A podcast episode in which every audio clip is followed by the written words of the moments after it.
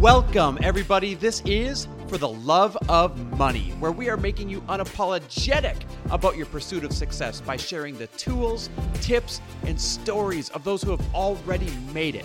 My name is Chris Harder, and each week I will bring you incredible guests in order to prove that when good people make good money, they do great things.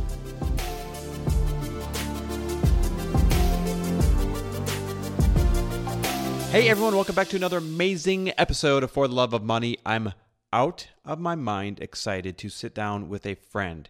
And it feels like such a privilege to be able to call this man a friend. But to be able to sit down with Tim Storey. Yes, that Tim Storey, a celebrity himself, but commonly referred to as pastor to the stars, life coach to the stars, you know, the man that intimately works with all of the A-listers when they are in a time of need or in a time of flourishing. Can you imagine what it would be like to be a fly on the wall with Tim Storey, hearing some of the, the stories that he has been able to hear and see and, and feel how he has been able to help some of the most famous individuals in the world? Well, that's what we talk about today. And you are going to draw so much inspiration from it. You're probably not going to be able to contain yourself by the end of this episode, I promise you. Now, before we dive into that, Tim actually spoke at my mastermind, the last time we all got together for my mastermind. It's these high quality individuals that I bring in to help collaborate with you in order to grow your business. And I have, are you ready for this? Really good news. Three openings in this year's mastermind. I know, I know all of the podcast episodes up to this point, I've been saying you have to apply for 2019 mastermind and there is still the waiting list for that. But if anyone applied for the 2019 Mastermind and you would like to get in early, there are three spots that have opened up because a few people have other obligations that they have to go attend to. So listen, if you want to join this year's Mastermind, and go ahead and just continue right over into next year's mastermind. And you've already applied, or if you have not yet applied, and this is calling you right now, go to fortheloveofmoney.com forward slash mastermind. Check it out. Apply if you have not yet. And if you have already, just shoot me a message. Shoot me a message on Instagram at Chris W. Harder and shoot me a DM that says, Hey, I already applied for your mastermind. I'm curious about joining this year instead of waiting till next year. And if you apply right now, send me the exact same message. Because those that are ready now instead of waiting until next year, let's go ahead and let's get you into this family if we decide it's a really good fit for you. All right, guys, get ready because this is one of those episodes that is the end all be all of money mindset, generosity, playing big, living to your God given talent's fullest potential. This is the episode that will give you permission to do so. Tim Storey is one of the most remarkable men that I have ever had the privilege to get to know. We sit down, we have a conversation about what it's like to work with Hollywood's elite so intimately. We find out if it's really true based on what he's seen among all of the A-listers that when good people make good money, they do great things. He gives a very definitive answer to that. We discuss what to do when you're in your own season of setback and how to like turn it into a season of comeback. That is one of the areas that Tim has the most experience in. So if you feel like you're just stuck, you're going to love that part. We also talk about, from the perspective of a godly man, how does Tim view the accumulation of wealth? Is it good or is it bad? And he uses scripture and parables, parables for proof to back up his answer. We help answer that age old question as well of should we give out loud or should we give in the dark and not tell anybody? You're, I think you're going to love the permission and the guidance that he gives you on that. As a matter of fact, this entire episode is just pure inspiration. So let's not delay any longer because by the end of this episode, it's impossible not to feel hope and like you can conquer the world by the time you're done listening to Tim. So get ready, listen up, take some notes, get present because this episode is life changing.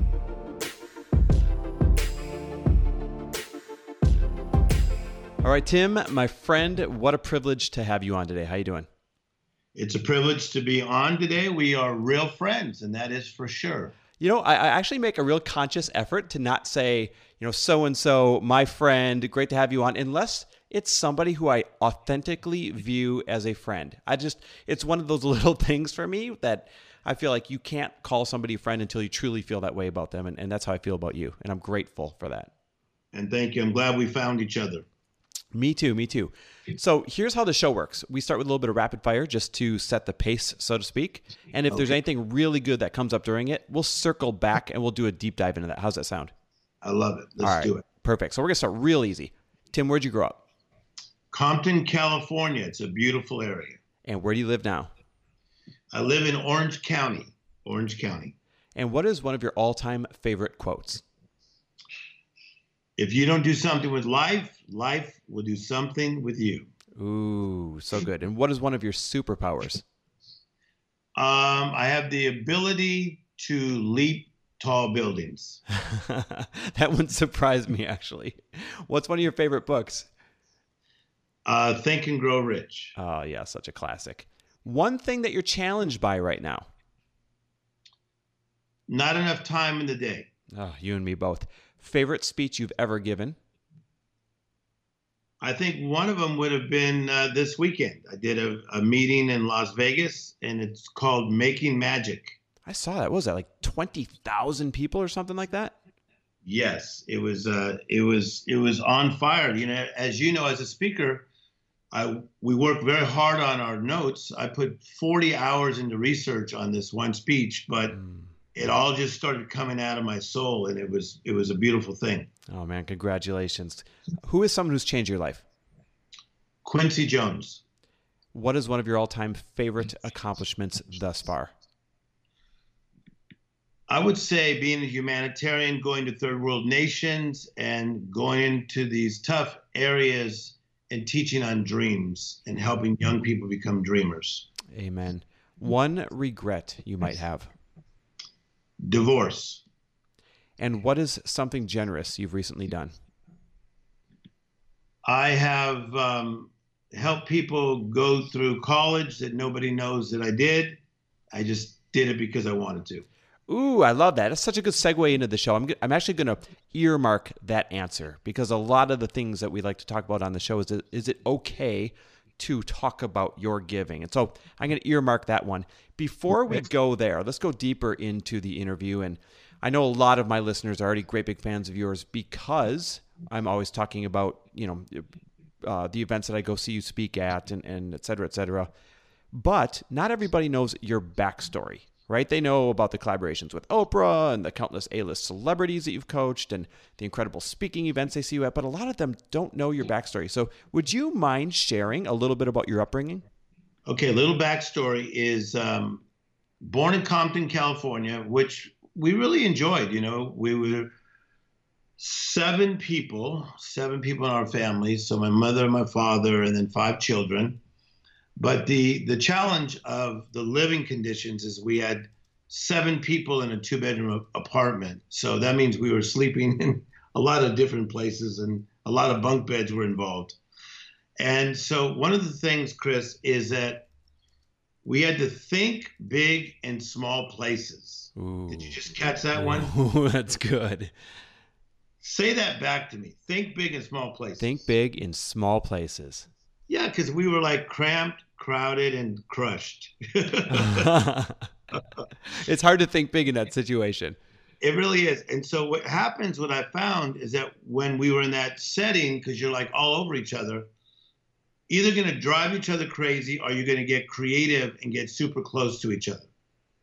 And so we, we were creative and super close to each other. So Compton, California, and um, I had an experience in the sixth grade that was really, really cool.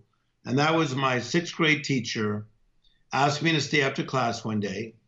And I didn't know what it was going to be about. I thought he was going to talk to me maybe about the fact that I had won this dance contest at school. Maybe he was going to talk to me about being a good athlete because I noticed he would go to some of my games. But he, he honestly said this to me. He says, Timmy, I want to tell you something. I think you are, then I didn't know what he was going to say. Then he said, I think you are brilliant. Now, I had never been branded brilliant. And I had so much respect for this teacher that I bought into what he said. How cool is that? It's amazing. So, Chris, I'm telling you now, that man's words pierced into my soul, and I bought into what he said, and I began to align with there is something brilliant about me, and somehow, some way, it's going to come out. Tim, have you ever talked to that teacher today? I mean, does he know the difference that he made in your life? He he does, and it it happened in a random way. I looked for him because uh, he was older already and he had retired, and randomly I was walking through a neighborhood uh, through some small stores in a, a nicer area, and as I was walking by, I saw a man who looked like him. I took a chance, turned around, tapped a man on the shoulder, and it was him. Mm. And we embraced. He says, I heard what's happened to your life. I'm following you. Uh, and he just said, Timmy, I always knew it was going to happen. I said, but please let me take the time and just tell you this story again. He said, I never knew it made that big of an impact. I just said, thank you for caring. Thank you for taking the time. Who, yes. do, who do you think felt better in that moment? You getting to say thank you to him, or him seeing the tangible results of, you know, what he cre- helped create by speaking life into somebody?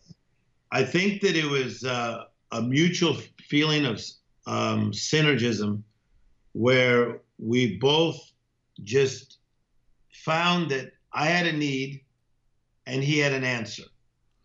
Wow. And that's a very powerful thing it, I find it the same like when I go to third world nations and we're out there feeding the poor or getting backpacks for the kids or leaving their families motivational gifts. I get the good feeling, Chris, but also they get to change life. So it's a it's it's it's mutual synergy. You know, I almost would like to think that God kind of made it that way. I would almost like to think that you know this inner desire that we have that feels good when we do something for somebody else has been placed there for on purpose so that we have the drive to follow through with doing that. Would you agree, disagree, or shed some light on that? I would 100% agree, and I'm going to give you a couple little steps. I think that number one, guys like me and you, we believe in miracles. Okay. Yep. So a miracle is a supernatural intervention of God into the natural affairs of men. So miracles are something that's not common, not the norm, not status quo. Mm-hmm. So what your life has become, because we're friends and I follow you as well, is that your life has become more miraculous. To be miraculous means God's super is on your natural. Ooh. Okay? So here's the steps. Number one, if I looked at young Chris, you had to start to believe in miracles, okay, mm-hmm. even when you were younger. The second thing you did is you began to expect miracles. Yep. Okay. The third thing you do is that you have to learn to receive miracles. Now, there's a challenge there with people because I think some people think they're not worthy of miracles. Okay. They don't deserve miracles. They don't deserve a break. And so there's sometimes a blockage there. But we have to learn to believe, expect, receive, because you cannot give what you don't have. And that's what your whole message is all about. That's what your podcast is about. It's absolutely true. You can't get what you don't have. So you go from believing, expecting, receiving to releasing. Okay, so how does somebody go from, let's say, believing, right? They believe that miracles can occur, but maybe they think it's for everybody else, but they know they exist, to expecting miracles? Because that's a big step. Yes. Okay. So the believing side is that you have to feed your faith and starve your doubt. So, one thing I notice about you and your wife is that you spend time with a lot of people that are positive, outgoing, and have similar mindsets and motives. Mm-hmm. Now, those are two good M's right there the mindset and the motive. Because if you get around too many people with a different mindset and different motives, it could kind of take you off your track. Mm-hmm. So, the idea of getting to believe in miracles, you have got to feed your faith that miracles are possible. And we can do that by listening to your podcast. We can do that by hearing me speak. You can do that by reading biblical verses, uh, watching other podcasts. So you got to feed your faith, starve your doubt. You learn to believe. Once you believe, you begin to expect. You begin to expect. Like Michael Jordan so put in the work to be Michael Jordan, he expected to win. Would you would you agree with that? 100%. All right. So what I'm watching in you, even this year, is that there is like almost like a different look in your eyes where you just expect that something big is about to happen. I do. I, it's a feeling. It's a. If I'm really being transparent, because sometimes it's not comfortable saying yes. I expect that big things are happening because society tells you you should be. You, you shouldn't just put it outwardly like that. But I literally have that feeling and that knowing that big things are happening. Yes. So what's happening is that I believe three things bring that on. Number one, revelation. When you get a revelation of something, it leads to number two, which is conviction. So revelation leads to conviction. Conviction leads to movement. So you have a revelation about finances, you have a revelation about how to handle money, how to get money. You have a revelation about paying it forward. Would you agree? 100%. The revelation led to conviction. I've seen you take a stage. You take the stage with conviction. Yep. Okay? Revelation, conviction leads to movement, but not regular movement. What we're about in this podcast today is I want people to take what I call power steps. Those are steps with purpose and intent. Purpose and intent, where you know where you're going and you get there on purpose. Mm, I love it. That's so good. I want to make sure we don't skip over the part where you said you were thinking big in small places and in sixth grade your teacher spoke life into you. How early did you know? Because this goes right along with what we're talking about. How long how early did you know? Did you expect that you were going to do big things? I would say that it came through observation. So I kind of needed to see other people that were pulling off some big things, and that started to stir me up. So in December of 1969, there was a group called the Jackson Five, and you remember that? yeah, I don't think there's anyone who doesn't remember them. Okay, so the date was actually December 14th, 1969 the Jackson Five was on the Ed Sullivan show. And I saw this little guy who looked like me with a big afro, and he was dancing, spinning. I saw all this for the first time. Michael Jackson leading the Jackson Five. And what I saw was this guy making magic. And it was the strangest thing, Chris. I looked at that and I thought, oh my gosh, that's me. I'm supposed to do something magical because it was magical.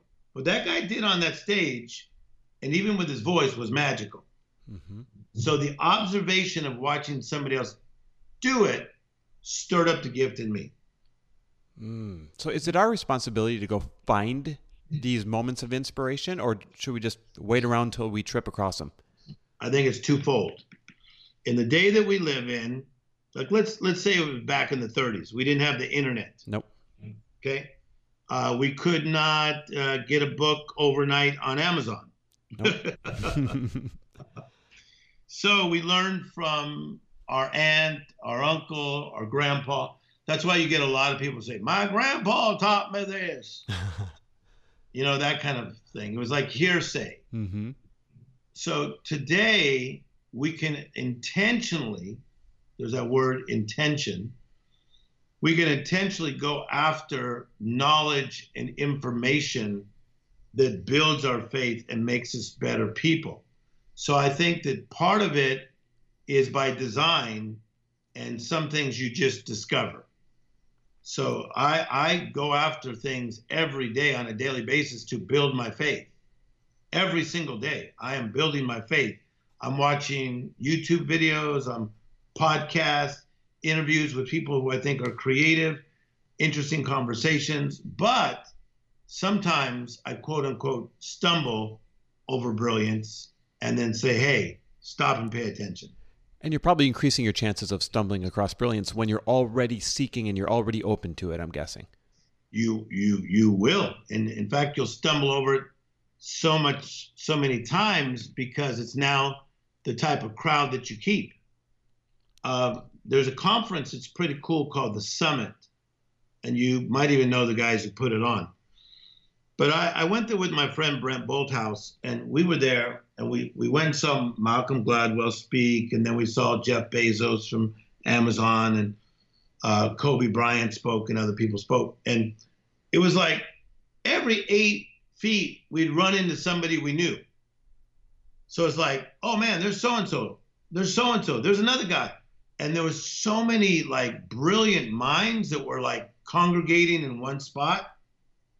And so I think that people that want to do well in life and people who do not want to settle for almost life, we find each other. I love that. So, as a godly man, because that is absolutely what you are, mm-hmm. what is your view on gathering wealth? Okay, I, I believe this. I believe that God wants us to prosper in every area of our lives. So, as you know, my, my background is theology. I have a doctorate in world religions. Yep. Okay. So, Psalms 1 says, Blessed is the man. The word blessed means that he is satisfied with success, who does not walk after the world's system but instead he meditates in God's ways day and night. So that is a meditation of believing in God's principles. Mm-hmm. And then it says, and then that man shall prosper in everything he does. The word prosper there means he shall flourish. All right, so there's different areas of your life. There's your physical life, your mental life, your family life, there's your job, there's your financial. So every single area of our lives, I do believe it is God's plan for us to flourish. I love that. Now, there's some people that are just not in that season of life right now, right? You and I talk a lot about some of those who are in their setback right now, whether it's financially, whether it's relationships, whether it's business, no matter where it is. Because, like you just referenced, we Mm-hmm. deserve to flourish in all areas of life. But some people are in their season of setback right now. Talk to me about that. Talk to them. What can they do? Okay, so I think sometimes the reason someone is going through a, a tough time is that they are in the wrong position. So, as you know, I life coach people, and, and many times when I'm life coaching people, I find that they're doing well, but they really don't like their job and um, it's funny, Chris Rock talks about this. He says there's a difference between a job and a career. a, a, job, you keep looking at your watch. When when do I get out? A career, you're just so excited to do it, you lose track of time. Mm. So I feel like somehow, Chris, you found what I call your God idea. Yes. There's a difference between a good idea and a God idea. So I find that many people that are struggling emotionally, struggling in their mindset, and even struggling financially, they have not found their God idea in life. Because I do believe that once you find that God idea, that is more than a job. It becomes your career, it becomes your purpose, it becomes your destiny, and you begin to flourish even more in that. A lot of people are so down and out right now. They're not even looking for their God idea, right? They're they're barely believing in good ideas. They feel like they've been dealt the short end of the stick. How do they even get into this place of finding these God ideas and then taking action? Okay, so the first thing you have to do is you have to take inventory in your life. If you find yourself in a difficult place, you have to take inventory. So let's say that you say to me, Hey, Tim, uh, Lori and I would like to meet you at a restaurant in Pasadena. And so there's different Waze for me to do this. I can choose ways, or I can get on some other form of, uh, you know, communication to find this particular restaurant. Now, if I if I find myself getting lost, I've got to many times pull over and take inventory. Okay, did I put in the proper address? What did I do wrong that now I'm lost? So there are people that are lost in life. So, number one, take inventory. Stop. Stop and take inventory. How did I get here? Now, don't you love that? Mm-hmm. Okay. Now, how did I get here? All right. Now, secondly, now that I'm here, what can I do? All right. Now you have choices. You can sit in your setback. You could settle in your setback. And you can even cement yourself in your setback. and then you have a great story like, the reason this happened is my God, when I married Roy, that's what messed me up. so, so now you're sitting, settling, cementing yourself. But take inventory, find out what happened, what did I do, how did I get here, and now that you're there and you're in trouble, let's partner with power. Mm. Let's partner with power. I have a friend, and he used to be an electrician since he was 18 years of age, and his name is Marty. Mm-hmm. Marty knows LA like nobody because he used to do these electrical jobs starting at 18, like downtown LA, Beverly Hills, Santa Monica.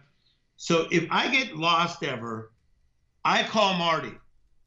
Marty, oh my God, I'm running behind. I got to meet so and so from William Morris. He's going to be at this building. Oh, that's easy. Okay, where are you? I tell him. He goes, okay, turn left here, go here, turn left on Century City Boulevard. It's on the right hand side. He's right every time. okay, so my Mar- Marty is my guy who gets me out of my comebacks when I'm lost. All right. So, in the area of finances, you are our guy that we can partner with, that you can give us insights, ideas, right? Yep. That will help us have a comeback. Mm-hmm. We've got to partner with power. That's what people are doing with you by the thousands. It's so funny because I think when we're down and out, we try and protect ourselves and we, we put ourselves in these silos, right? And, and we should be doing the opposite. That's when we should be seeking and, and literally calling out and crying out and taking chances to find these people to partner with. 100%. And that's, you know, uh, a, a thing that I see from great leaders, like even Jeff Bezos, when I heard him speak at that conference, he was saying, There's so many things in life I do not know, and I'm not afraid to ask. And I find that with your life and even in my life, I guarantee you, I am not afraid to ask. I want to get better. If if I need to grow in the area of relationships or grow in the area of time management or even finances, that I am going to listen to a person like you that knows what he's talking about. And you got to humble yourself at times to get to the places where life has intended you to, to go. You know what's interesting about that? If I'm being fully transparent, about a year ago, um, I knew this was one of my biggest weaknesses was asking for help. And if I had to identify where it came from, it came from ego, right? Because the only reason you wouldn't ask for help is if you're trying to protect ego. And um, so about a year ago, maybe a little bit more than a year ago, I literally made it a conscious decision that I'm going to start becoming better at asking for help. It's a muscle that I was going to start developing. Yes, and by knowing you, I would like to say this: when I when I when I hear you say ego, I I don't see it as ego like um, I think I'm such a big deal that I'm not going to ask. but I think it's it's it's it's many times it's difficult for men especially to open ourselves up and be be transparent. And you got to understand um, to all the people that are listening, it's not easy being a man today. Nope. It really isn't because you know a man, mostly if you're married, you're supposed to like guide your family. Mm-hmm. Secondly, to guard your family. Thirdly, to govern your family. And if you're feeling weak yourself, it's hard to guide, guard, and govern. But to all the men that are listening to us right now, uh, as Chris was saying, uh, just go ahead and humble yourself. You'll feel a lot better. And if you're in a setback, look to partner with power and let somebody help you find the way of escape. Okay, so this idea of partnering with power, let's let's just be super honest for a moment. Not everybody can call or text Tim Storey. Not everybody can get a hold of me because we would just run out of bandwidth. So, more realistic ways sometimes when you find yourself needing to partner with power are things like tuning into podcasts, going to events where you're going to be speaking, and at almost at risk of this sounding like a plug, things like your Utmost app, where they literally can plug into you and hear from you nonstop. Can you tell us about the app, or am I putting you on the spot? No, no, I love it. So I have a new app uh, called the Utmost app uh, that they can get through uh, iTunes. Right now, it's only on the Apple phone. We're going to do the uh, Android coming up, but it's a a daily, seven days a week. We have meditations you can walk through, uh, daily inspirations, daily motivational talking that really can help take you through your day and my vision is to see your vision come to pass. So that's the Utmost app on iTunes. I love it. Everybody go check it out. We'll put a link to it in the show notes to make it easy for you. So I want to stay on this idea of people who are in their setback, except I want to take a totally different angle at it. Because okay. this is, let's be honest, this is half of North America right now, right? I mean, people just feel like they're in their setback. Now, I'm not referring to adults this time when we talk about it. Let's talk about people who are maybe born into a setback or at least born into a place of not momentum and, and not having privilege right away. You know, there's kids everywhere growing up in Compton and other areas yeah. um, that are by no means wealthy or privileged or sometimes are even surrounded by bad influences at first. How do we increase their chances of tur- like turning into a success story like you? Okay. So um, you've heard me talk about this before the law of the harvest okay? Yep. And it's actually a biblical um, story. So the whole idea is that in order to get a harvest in life there are steps you have to take before you manifest a harvest.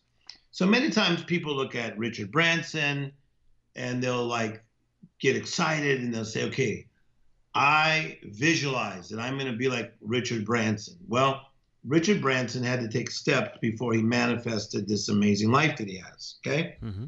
So the law of the harvest is that first you have to plow the ground.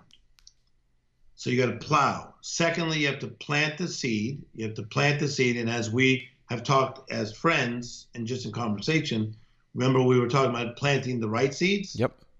So you got to plow, you got to plant the right seeds, and then you got to water those seeds on a daily basis.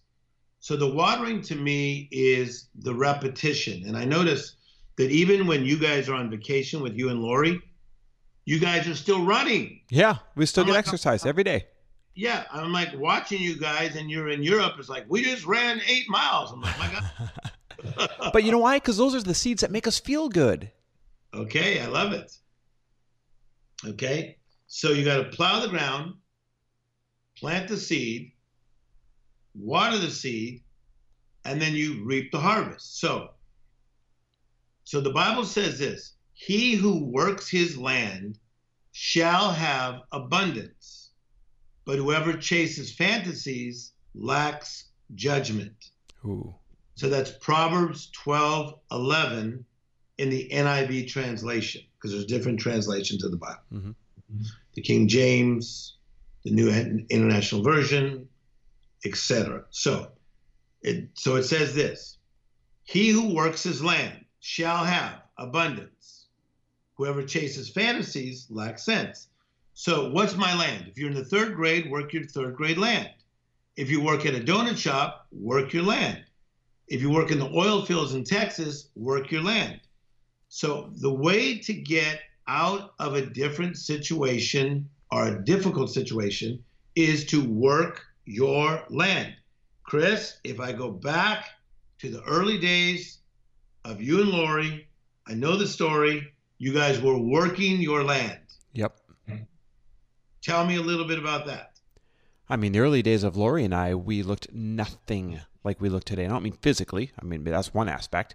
But I mean, in terms of our discipline, our happiness habits, the way we, you know, had this desire to help other people. It, we were radically different humans 16 years ago when we met than we were today. But she turned me on to uh, versions of self development, which then allowed me to turn her on to versions of you know business and financial development, and we just started to invest our time and our energy and our money and, and literally learn to love going to these things together. That was our version of working our land, so that today we can have a great harvest. I love it. I love it. I love it. Okay, so you had to plow the ground, plant the correct seeds, water the seeds, and then you reap a harvest. Now, so here's where you come in. Then the Bible goes on to say in Galatians 6 9, do not become weary in doing well, for in the proper season you will reap a harvest because you did not give up. So there are people that are listening to you, Chris, that get excited, one or two podcasts, and they're like, oh man, Chris, it's not working. Well, the Bible just said, do not become weary in doing well. Keep on plowing, keep on planting, keep on watering. Don't become weary because payday is on its way. Mm, I love that. You like you faith means continuing on even though you can't see, right? So that's where your faith comes in that if you continue to work your land, eventually the harvest will show up. 100%. In fact, um, there's a friend of mine who pastors a church, and it's just a, a regular church. Little did he know that two gigantic NBA stars were going to come out of that church. Wow. So so when he was pastoring this church, there were two kids, African American, that went to the church. Well, they now these two have become two of the big stars in the NBA that make a lot, a lot, a lot of money, like anywhere from eight to twelve million dollars a year. And they have come back and given all kinds of money back to the church, bought buildings, and said, whatever you need, tell us. They didn't know that was going to happen, this little pastor. All he was doing was working his land, loving people, giving to people. You never know where the harvest is going to come from. Okay, I love that. So let's let's take it that direction real quick. Um, obviously, those are two gentlemen that gave in a way that we were able to see, and therefore that inspired other people to start giving. Yes. Now, is it okay? Because people have very different opinions on this. Is it okay to give out loud, as I call it? Is it okay to talk about your giving? Is it acceptable to give in a way that everybody sees and hears you giving, or are you supposed to keep it to yourself? Okay. Phenomenal question. I believe it's about motives. Why are you telling? It's about motive. So, you know, there's times that we go to a restaurant and we have friends there, and one of us will just secretly take the check, right? Yep. And we pay it. And we don't say anything. And then someone says, Well, who paid it? And then someone says, I think he did. And you go, Yeah, I, I got it. So that way I like. So your motive is, I like these people. I want to bless them. I take it. It's mine. But I also think that there's times that it's okay to say, like Bono, who said, I want to do something for Africa. They have a problem with HIV. They have a problem with AIDS. They have a problem with debt. So him and my friend Bobby Shriver, they came together and they created the Red Campaign. They said they announced, they voiced, we have decided to do something about it. We are investing ourselves. We want other friends to invest. Let's go help change the world. I think their motives are correct. They voiced it. Let's start something. Let's make a difference. And it worked. Mm, I love that. One of the questions I ask every single guest on here is what is one of your personal all time favorite moments of giving? Do you have one? Yes. I like to surprise people and um, almost like there used to be a show back in the 50s called This Is Your Day, where somebody didn't know they're about to get this huge blessing. and on this show, uh, they would come on uh, and they would get blessed with all these things. It's almost similar to the new version of Oprah saying, You get a car, you get a car. yep.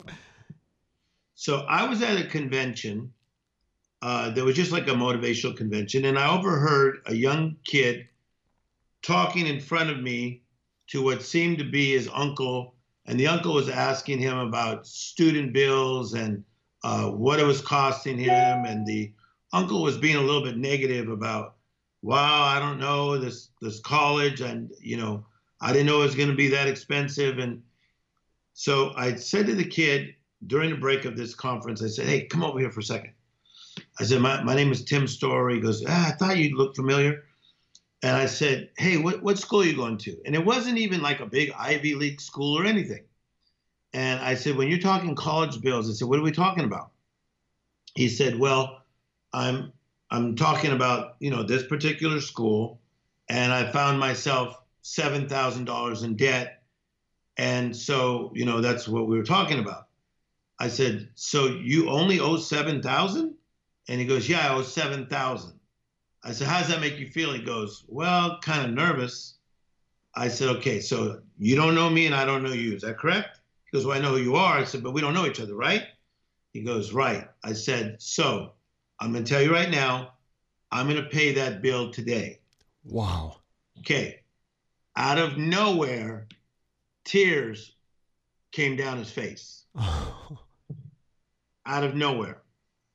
So, what I liked in that moment, Chris, is that God has blessed me to where I can now be a blessing.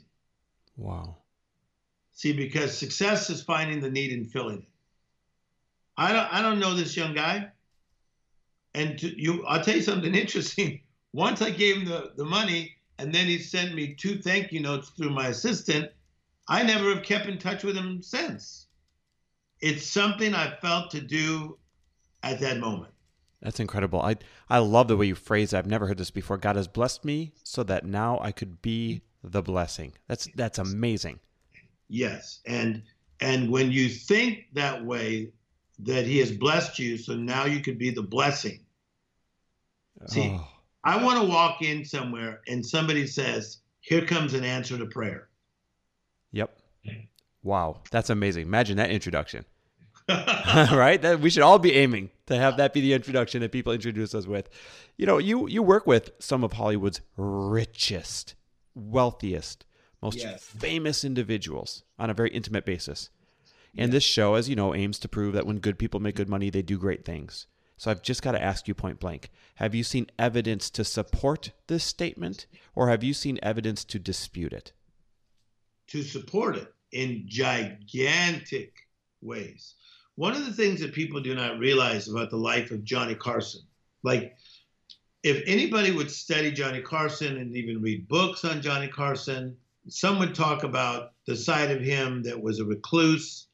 He didn't let many people on the inside, but some do not realize that he left over a hundred million dollars to charity when he passed. Wow. That's a lot of money. Wow. Yes. So with the crowd that I'm around, uh, I see these people that play at that high, high, high, high level who are, are extremely charitable. Like one of my good friends is John Paul DeJoria. You know, he sold Patron for over $5 billion mm-hmm. just in the last few months.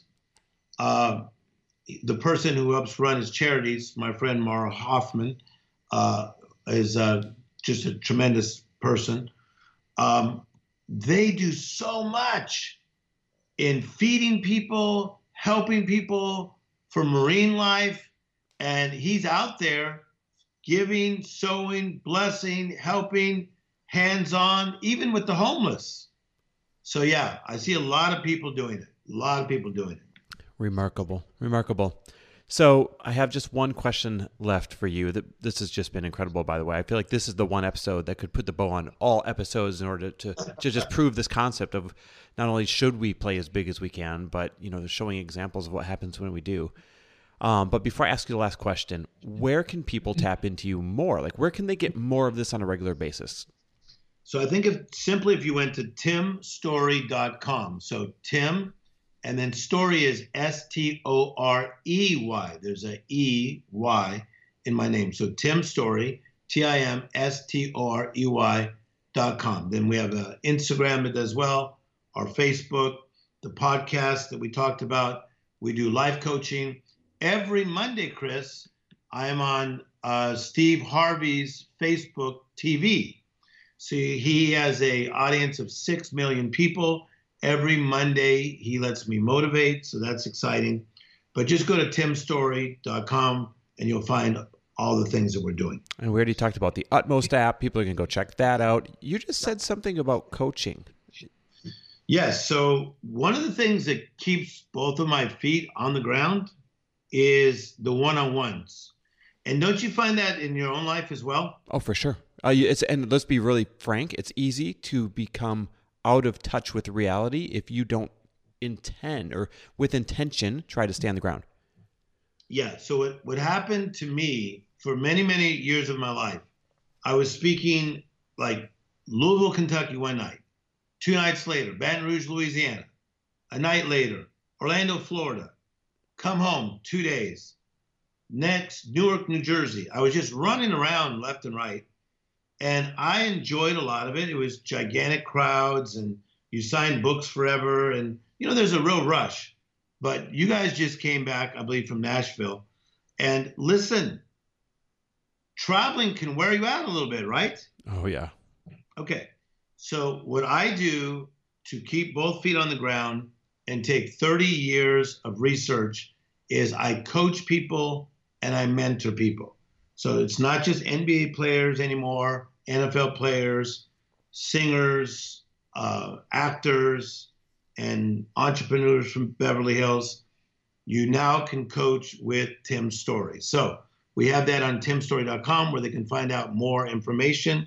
And I actually take them through what I call the utmost living life coaching system, where I help you with all the different areas of your life physically, mentally, spiritually, financially, your job, your family. We walk through all these areas step by step, and it is fantastic. I really, really love doing it. And and I can just say, without trying to quote sell people on it, I can tell you that I have friends who have been blessed by your coaching and your coaching program.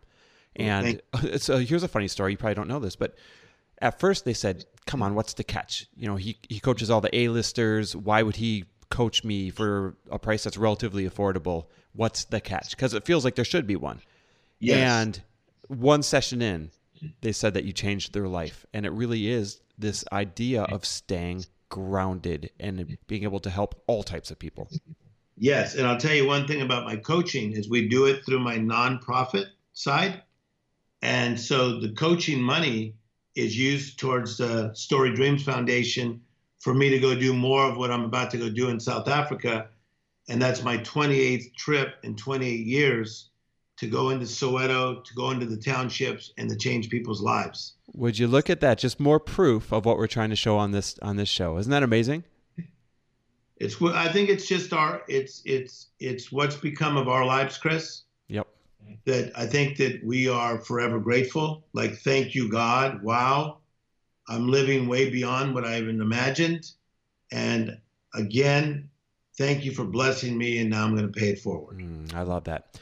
All right, so the very last question, I want to be respectful of your time. It's this it's the question I ask everybody at the end of the show Why should people be unapologetic about their pursuit of wealth or success?